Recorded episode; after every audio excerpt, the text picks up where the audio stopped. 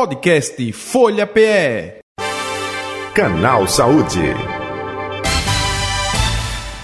Quinta-feira, dezessete de agosto de dois mil e vinte e três, no ar Canal Saúde. Vamos falar sobre infecção urinária de repetição, que pode atingir três a cada dez mulheres durante a vida, né?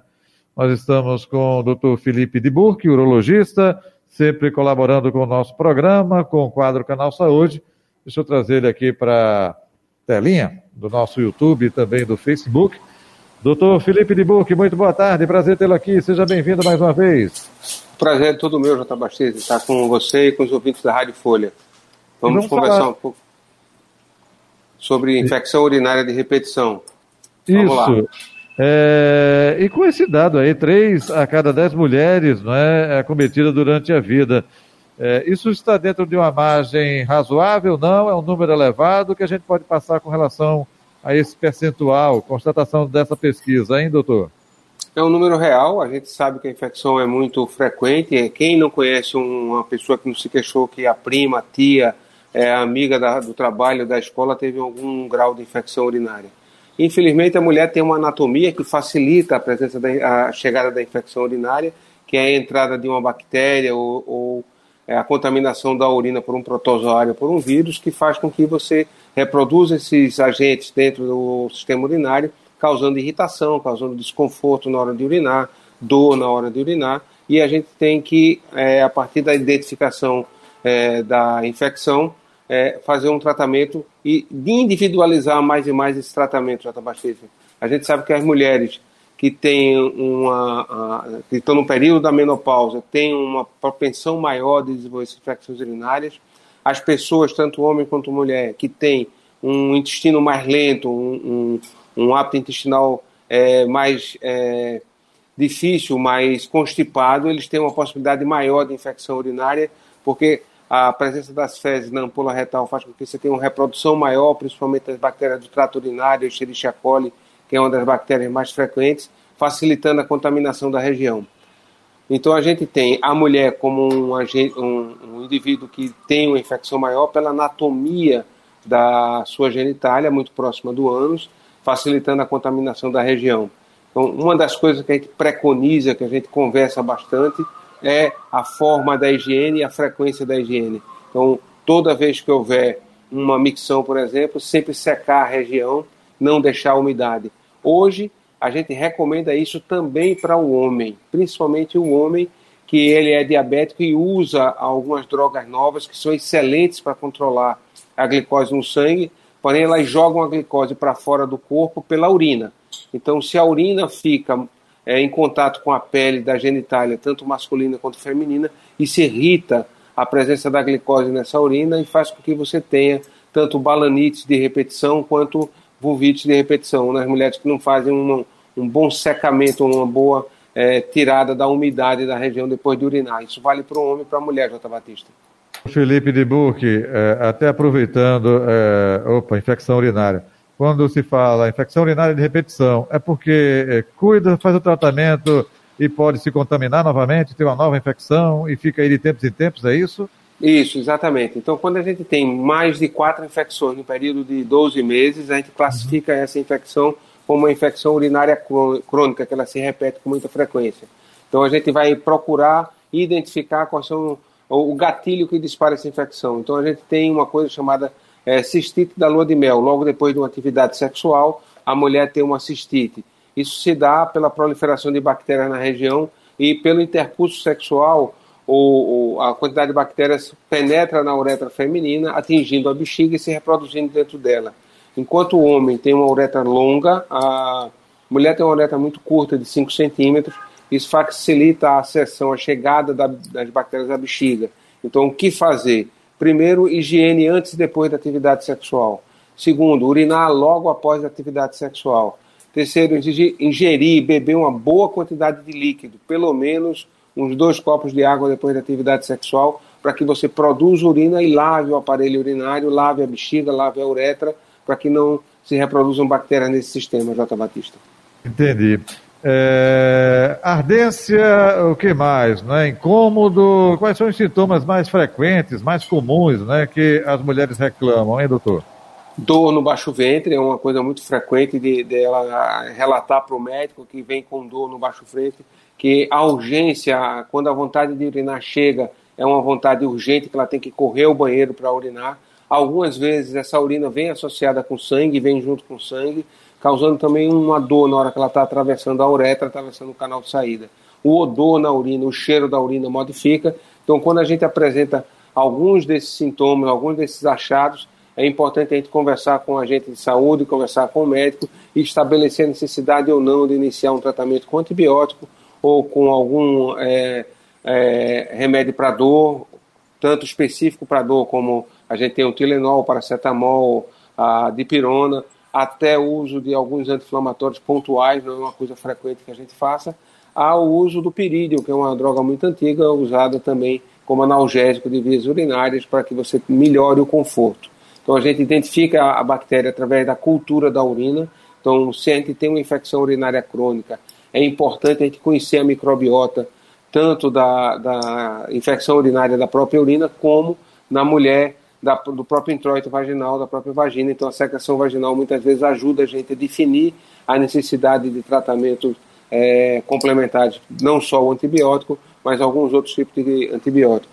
E na prevenção, Jota, deixe me lembrar uma coisa aqui, é importante a gente sempre escutar o médico para que não use as medicações que fulana, minha vizinha, usou uma medicação e se deu bem, ficou bem, É, minha prima tem um comprimido que sobrou do último tratamento dela. Isso dificulta a gente ter uma estabilização de controle da infecção ao longo do tempo e até facilita a resistência dessas bactérias ao antibiótico. Então, se a gente precisa usar antibiótico, é importantíssimo a gente usar pelo período correto e da forma correta de uso. Então, nunca usar a automedicação nesses casos aí, sempre buscar ajuda, sempre procurar conversar e ter um médico que conheça a sua história, conheça como é que você funciona para que você utilize o melhor da medicina para isso, Jota Batista. Uh, tem mulher que tem uma predisposição a mais do que outra. Você falou de fatores externos, né? Às vezes é sanitário.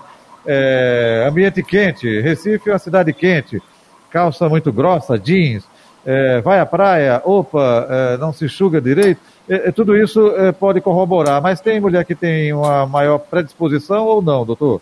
Tem sim, então depende muito da forma da genitália e da forma da uretra no introito vaginal. Se a uretra é um pouco mais exteriorizada, ela tem uma facilidade maior de limpar, principalmente durante a micção, empurrando essas bactérias para fora.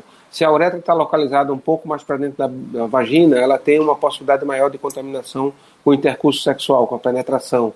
Então existe realmente isso daí.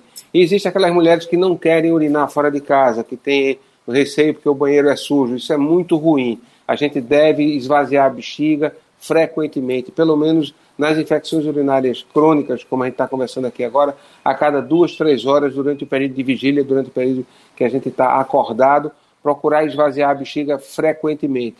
Eu recomendo que mesmo sem vontade, a cada duas horas, duas horas e meia, vá ao banheiro e esvazie a bexiga completamente. Observe a cor da urina. Urina amarela, escura, dois copos d'água na saída do banheiro. Urina clara, transparente, da cor de água, um copo d'água na saída do banheiro. Mas é importantíssimo manter o fluxo de lavagem desse aparelho urinário, manter o fluxo de limpeza disso daí. Existem algumas substâncias é, que melhoram o sistema imunológico, que são vacinas é, lisados de, de Escherichia coli que a gente usa pela boca. Um deles é o orovaxon, que funciona, ajuda bastante. E tem algumas substâncias, como o cranberry, que é uma planta, um uma berry, um parente da, da, da cereja, que a gente pode usar também. Ela evita a aderência de bactérias na parede, algumas com recomendações maiores, outras menores nas publicações médicas, mas é uma coisa que a gente pode utilizar para ajudar. Hidratação, micção com frequência, secar a genitália depois da, da, da, da micção, é, depois da atividade sexual, lavar e urinar. Então são coisas que a gente pode fazer que ao longo do tempo a gente consegue uma prevenção melhor, a gente consegue fazer com que a gente evite a cronificação dessas infecções, Jota Batista. É que, é, doutor fulano passou um remédio para mim e eu não largo o remédio porque evita ah, justamente a infecção urinária. É, não era bem assim, era para você tratar, opa, e ter esses cuidados, né? Mas tem paciente que quer tomar a medicação constantemente para não ter justamente a, a infecção, doutor? Existe, mas existe também um esquema que a gente faz de, é, de tratamento para quem tem uma infecção muito crônica e associada a outras doenças. Por exemplo, a diabetes, que é uma doença crônica, faz com que você diminua o seu sistema imunológico, altere a função dele. Isso faz com que facilite as infecções urinárias também, dentre outras. Então, em alguns pacientes selecionados, a gente faz tratamento por três meses, por seis meses, de forma contínua e profilática. Não é para todos os casos, são casos isolados, casos que a gente tem que estudar e ver a necessidade de usar esse tipo de tratamento. Isso ajuda realmente bastante. Outras pessoas a gente usa o cranberry de forma contínua, que também é, dificulta a aderência da bactéria à parede do sistema urinário, facilitando também a prevenção dessas infecções urinárias. Então são casos isolados. O que, que a gente tem que fazer, Jota? A gente tem que achar o que é que é melhor para aquele paciente, o que é que a gente pode oferecer de melhor da medicina para ele, e aí individualizar. A gente não tem uma receita de bolo única para todos os pacientes. A gente precisa conhecer não só a parte da infecção urinária, mas o que está causando essa infecção. Eu tenho infecção toda vez que o meu intestino fica preso. É uma forma de a gente tratar. Eu tenho infecção toda vez que eu tenho uma atividade sexual. Outra forma de tratar. Existe até, nesse caso, um esquema de Linda Cardoso, é uma urologista de Londres, propôs na, ainda na década de noventa, de oitenta, o uso de um antibiótico único, profilático, junto com a atividade sexual, ou um pouco antes da atividade ou um pouco depois. Mais uma vez, não é para todo mundo tomar isso, é para você conversar com o seu médico e saber se você tem indicação de usar uma medicação desse tipo. A gente conseguir é, orientar e educar as pessoas para isso é muito importante, Jota Batista. Entendi. Doutor eh, Felipe Dubourcq, eh, estamos chegando ao final do nosso canal Saúde de hoje. Quer acrescentar algo que eu não lhe perguntei, por favor? Ah, o uso de roupas, eh, você falou de calor e roupa. Isso, exatamente. Apertada, enfim, o, abafada. Isso, o uso de roupa facilita a transpiração, facilita a, a, a eliminação eh, da umidade daquela região, transpirar. E a troca frequente dos absorventes no período da menstruação também é uma coisa que facilita a manter uma boa saúde da, da, da genitália feminina, fazendo com que você evite as infecções urinárias de repetição. No mais, a boa hidratação, a gente beber realmente uma boa quantidade de líquido, pelo menos um litro e meio, dois litros de água por dia, certo? Não deixar a bexiga cheia, não deixar o intestino preso, a gente já com isso dificulta as infecções urinárias. Essa é a mensagem que eu queria deixar, bebam água e tenham uma boa alimentação equilibrada. Contatos, redes sociais ou telefone, fique à vontade, doutor Dubourcq. Nós atendemos ali no D E R B, no Centro Luiz Numeriano, e nosso contato é o trinta e dois, vinte e dois, quarenta e oito, vinte e quatro. Temos o site do, do Centro Luiz Numeriano e nosso Instagram. É, procurando o Centro Luiz Numeriano, vocês vão encontrar todo o time que trabalha lá com a gente há muitos anos, e estamos à disposição para ajudar a população no que for possível. Contem com a gente. Gratidão com a atenção aqui dispensada ao nosso canal Saúde da Rádio Folha. Saúde e paz, até o próximo encontro, doutor Dubourcq. Valeu. Muito obrigado, saúde grande a todos aí. Um abraço grande, Jota Batista e os ouvintes da Rádio Folha. Felicidades. E tem para todos nós. Eu conversei com o urologista, doutor Felipe Dubourcq, nosso convidado de hoje do Canal Saúde. Canal Saúde que vai ficando por aqui. Volta amanhã nesse mesmo horário. Podcast Folha P E. Canal Saúde.